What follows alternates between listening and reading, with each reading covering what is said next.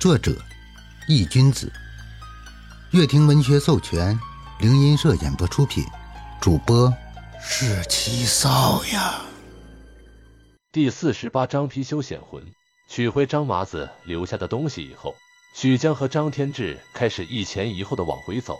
一路上，张天志的心情都很愉悦，拿着那把剑爱不释手，仔细的观察把玩着。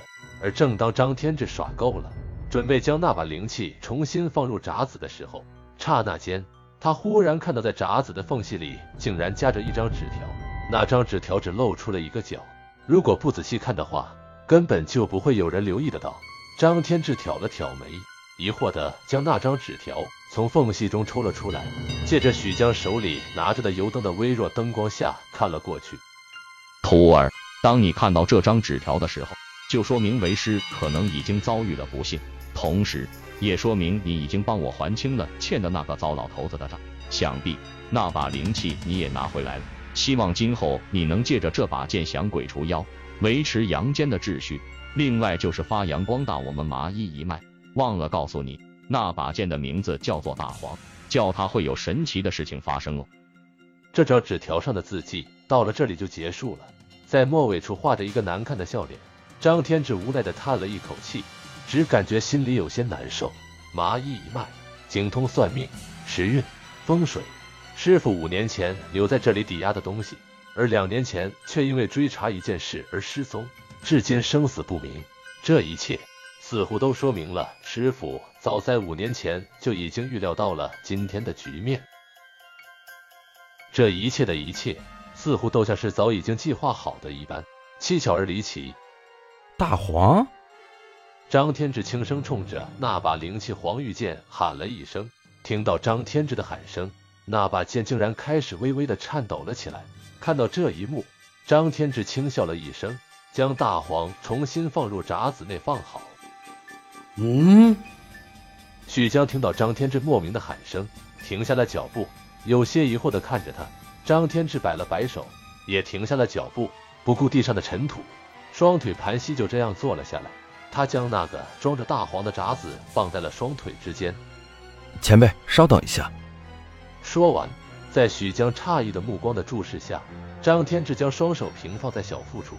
微闭上了眼睛，嘴里开始低声细语的念叨了起来。许江站在原地，听着张天志的碎语，侧耳聆听了起来。听着听着，许江不由得点了点头，嘴角就勾勒出了一抹笑意。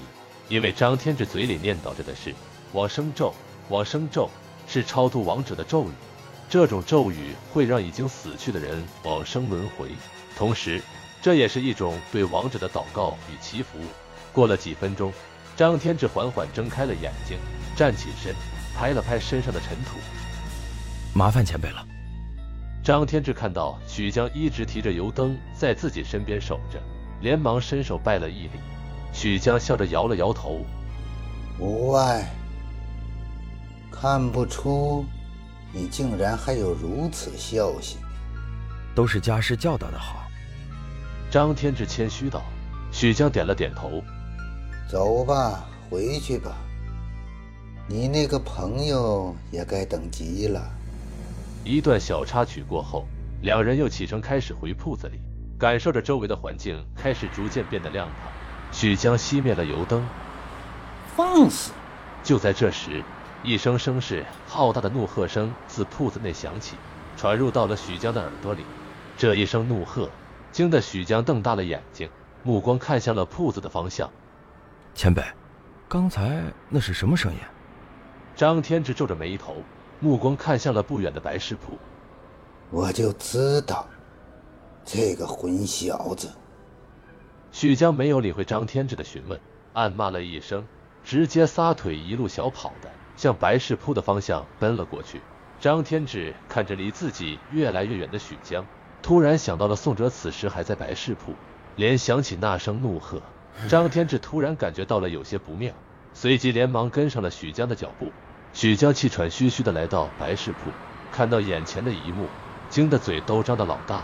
就见一个庞大的兽形虚影伫立在白事殿，在他的身下躺着一个人，而那兽形虚影正挥舞着爪子，准备一巴掌拍死身下的那个人。慢着！老朋友。看到这一幕，许江来不及多想，连忙大声阻止他。此时此刻，张天志手捂着腹部阵阵发疼的伤口，也跑了过来。当他看到眼前的一幕，也呆住了。这到底是什么怪物？龙头、狮身、鳞角、马尾，毛色银白，身躯庞大。但是当他看清楚在那怪物身下躺着的那人时，顿时就怒了。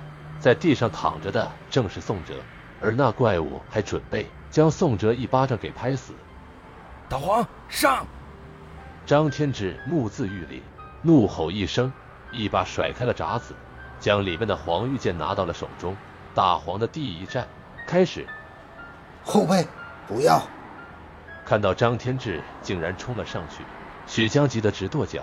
怪物扭头瞥了一眼张天志。尾巴一甩，就挡住了张天志的进攻。